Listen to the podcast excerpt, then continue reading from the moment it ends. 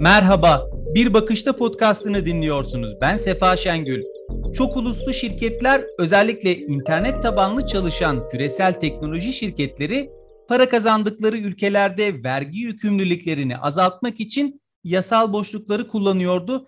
Ekonomik Kalkınma ve İşbirliği Örgütü kısa ve bilinen ismiyle OECD'nin bunun önüne geçmek için yaptığı asgari kurumlar vergisi çağrısı kısa süre önce yeniden küresel ekonominin gündemine geldi ve Avrupa Birliği de söz konusu çağrıyı destekledi.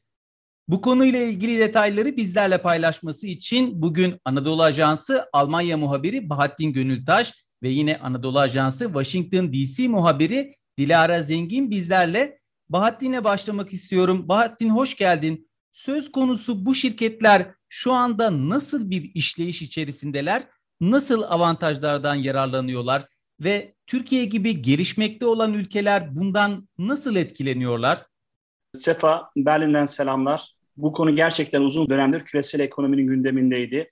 Çünkü e, teknolojinin gelişmesiyle dijitalleşme ön plana çıktı. Dijitalleşmeyle büyük şirketler ortaya çıktı. Apple gibi, Google gibi ve bunların e, piyasa değeri veya gelirleri birçok ülkenin gayri safi milli hasılasından yüksek ve bunlarla hükümetlerin baş edemesi, e, bu hükümetlerin bunlara vergi uygulaması gerçekten zorlaşıyordu. Çünkü ellerinde bütün imkanlar var. İstediği bir e, teknoloji ekosistemi oluşturuyorlar gittikleri ülkelerde. Bazı ülkeler bunları kaçırmak istemiyor.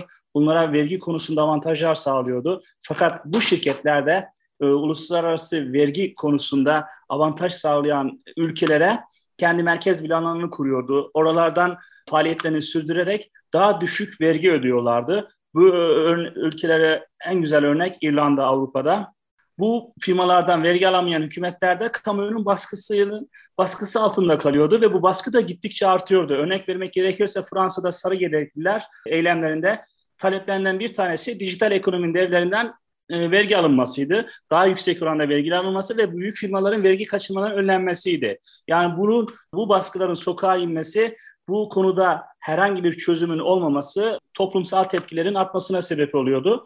Bugün baktığımız zaman G20'nin OECD'ye bu çalışmayı 2012'de vermişti. 10 yıl oldu üzerinden herhangi bir çözüm üretilemedi. G20 zirveleri yapıldı, liderler bunu konuştular. Fakat ortaya bir çözüm çıkmadı. Bu şirketler bulundukları, merkez planlarının bulunduğu ülkelerde düşük verim vermeye devam ettiler. Bu avantajlardan kullandılar. Fakat son zamanlarda bu baskının artmasından sonra ABD yönetiminden bir teklif geldi. Biz uluslararası bir vergi getirelim, askeri bir vergi. Bu yüzde 15 olsun dedi. Bu destek Avrupa Birliği tarafından desteklendi, destekleniyor ve yakın zamanda da 2022'den önce veya bu yaz bir uluslararası bir anlaşmanın yapılması bekleniyor. Ee, bu anlaşma neden önemli? Şunu söyleyebiliriz. Gelişmekte olan, Türkiye gibi gelişmekte olan ülkeler artık bundan sonra toplayamadıkları vergileri toplayabilecekler. Bunun için uluslararası bir yasal zemin oluşmuş olacak.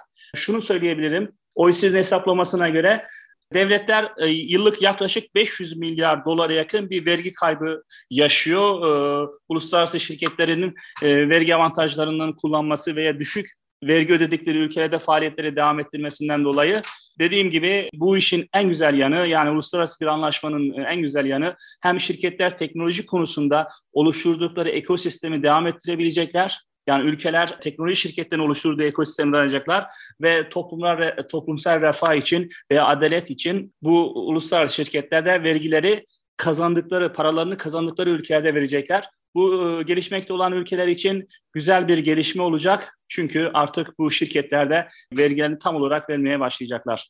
Evet, bu konuyla ilgili çok tartışmalar var. Özellikle e, çok uluslu şirketlerin Bahattin'in de ifade ettiği gibi çok e, detaylandırılması gereken e, konular var ülke bazında baktığımız zaman. Dilara'ya da şunu sormak istiyorum. Şimdi bir MAKA olarak adlandırılan bir matrah aşındırma ve kar kaydırma eylem planından bahsediliyor. Yani OECD'nin bununla alakalı bir planı var. E, bu konuyla ilgili OECD'nin planı tam olarak nedir? Diğer ülkelere, gelişmekte olan ülkelere nasıl bir faydası olacak? Dilara bizlere bunları paylaşabilir misin? Ee, tabii ki ben bu eylem planı öncesinde bu konunun nasıl yeniden gündemimize geldiğine ilişkin kısa bir bilgi vermek istiyorum. Çünkü uzun süre bir sessizliğini korurken ekonominin liderleri bu kurumsal e, asgari vergi konusunda bir anda Biden yönetiminin aslında yeniden bunu gündeme getirmesiyle seslendirilmeye, dile getirilmeye başlandı. İlk olarak ABD Hazine Bakanı Janet Yellen'dan açıklama geldi. 5 Nisan'da, Nisan ayı baş, başında yaptığı bir açıklamada Yellen çok uluslu şirketleri çekmeye yönelik kurumlar vergisini düşürme uygulamasını bir dibe doğru yarış olarak tanımladı ve G20 ülkeleriyle birlikte küresel asgari kurumlar vergisi üzerinde çalıştıklarını belirtti. Yellen'ın ardından Uluslararası Para Fonu Başkanı Kristina Georgieva da kurumlar vergisine ilişkin küresel bir anlaşma konusunda bu yıl iyimser olduklarını belirtti. Ve e, bunun vergi veya ticaret savaşına girme riskinden kaçınmak için acilen gerekli olduğunu vurguladı. Tabii biz Biden yönetime geldiğinden beri ABD'de vergilerin arttırılacağına dair söylentileri hep e, dinledik burada, duyduk, okuduk ve Biden'ın geçtiğimiz aylarda açıkladığı altyapı paketi ve diğer e, harcama paketlerini nasıl finanse edeceği konusunda bu vergi artırımlarıyla geleceği bahsedildi ve bu kapsamda yeni vergi planında kurumlar vergisinin ülkede %21'den %28'e çıkarılması önerildi. Ve ardından da küresel bir kurumlar vergisi oranının belirlenmesi ve bunun yüzde 15 olması çağrısında bulundu. Hatta yükseltilmesi gerektiği de vurgulandı.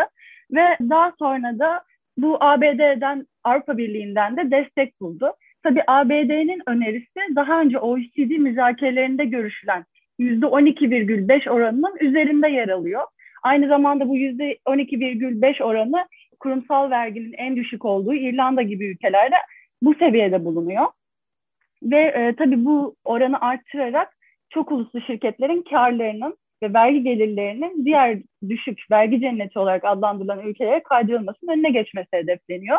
OECD'nin planından da bahsedersek e, bu adil, sürdürülebilir ve modern bir uluslararası vergi sistemi için OECD G20'nin de tavsiyesiyle çok uluslu şirketlerin sınır ötesi işlemlerinde vergi düzenlemelerini ihlal etmesinin önüne geçmeyi hedefleyen senin de dediğin gibi matra aşındırma ve kar kaydırma eylem planı üzerinde 2012'den beri çalışıyor. Ee, Google ya da Facebook gibi şirketlerin İrlanda gibi bahsettiğimiz vergi avantajı yüksek olan ülkelere merkezlerini kurarak düşük vergi ödediği biliniyor. Bu firmalardan vergi alamayan hükümetler de kamuoyu baskısını tabii her geçen gün arttırıyor. Bu e, vergi gelirlerinde bu eylem planıyla yıllık 500 milyar dolardan fazla kaybı önlemeye hedefle, hedefleniyor MAKA eylem planı ile. Uluslararası hukuk kuralları çerçevesinde çok taraflı çözüm üretme mekanizması oluşturularak vergi mevzuatını tek bir çatı altında toplamayı öngörüyor bu eylem planı. Ve bu kapsamda oluşturacak yasal zeminle çok uluslu şirketlerin karlarını vergi cennetlerine kaydırmaların önüne geçilebileceği savunuluyor ve adil olarak vergi yükünün paylaşılacağı belirtiliyor. Yasal zeminle tabii İrlanda gibi ülkeler çok düşük kurumlar vergisi teşvikleri doğrudan yatırım çekmesini zorlaşırken e, bazı ülkelere de fayda sağlayacağı tahmin ediliyor.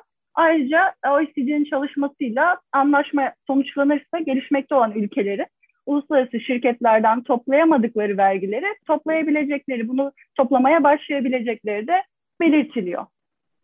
Evet yani anlaşıldığı kadarıyla söylediklerinizden anladığım kadarıyla özellikle ABD merkezli çok uluslu teknoloji firmaları tüm dünyada neredeyse faaliyet gösteriyorlar ve özellikle karlarının büyük bölümünü elde ettikleri ABD ve Avrupa Birliği ülkelerinde biraz vergiden e, kaçınıyorlar ve bunun önüne geçmek için ABD önderliğinde ve Avrupa Birliği'nin de kabulüyle beraber böyle bir çalışma başlatıldı diye anlıyorum. Peki tekrar Bahattin'e kısa bir soru sormak istiyorum. Çok fazla uzatmadan. Bahattin Almanya'dasın. Avrupa Birliği'nin buna verdiği tepkinin pozitif yönlü olmasının sebebi temel olarak nedir? Bunun temel sebebi Avrupa Birliği'nin ABD'nin Avrupa Birliği şirketlerine vergi misillemesi yapacağından korkmasıydı. Örnek vermek gerekirse Almanya Avrupa Birliği'nin en büyük ekonomisi, ekonominin loko, lokomotifi. Alman şirketleri ABD'de faaliyet gösteriyor ve büyük gelirlerin büyük kısmını da ABD'den ve Çin'den alıyor.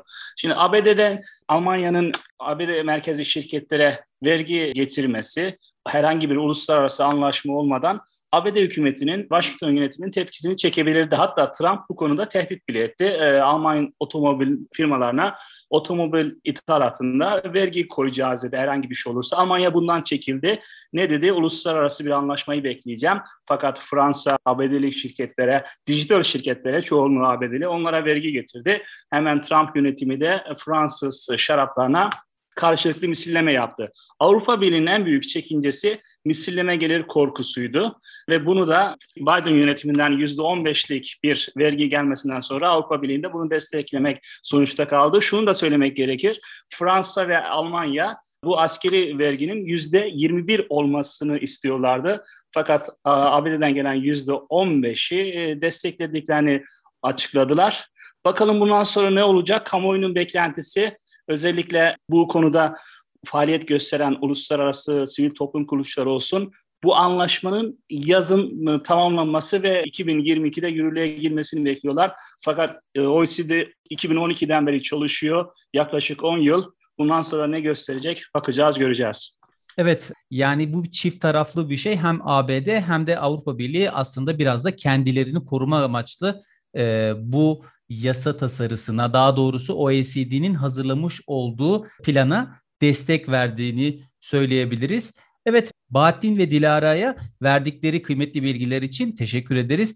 Anadolu Ajansı'nın podcast yayınlarını Twitter'da AA sesli hesabından paylaşıyoruz. Bizi dinlediğiniz Spotify, SoundCloud, Apple Podcast gibi uygulamalarda Anadolu Ajansı podcast'a abone olmayı unutmayın lütfen diyorum. Bir bakışta burada sona erdi. Hoşçakalın.